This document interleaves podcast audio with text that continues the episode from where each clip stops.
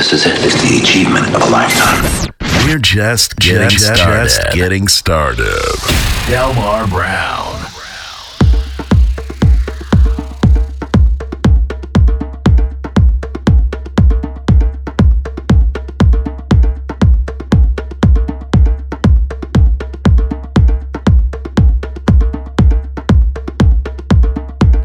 Folks, welcome to another episode of BK Basement. I'm your host, Delmar Browne with an E.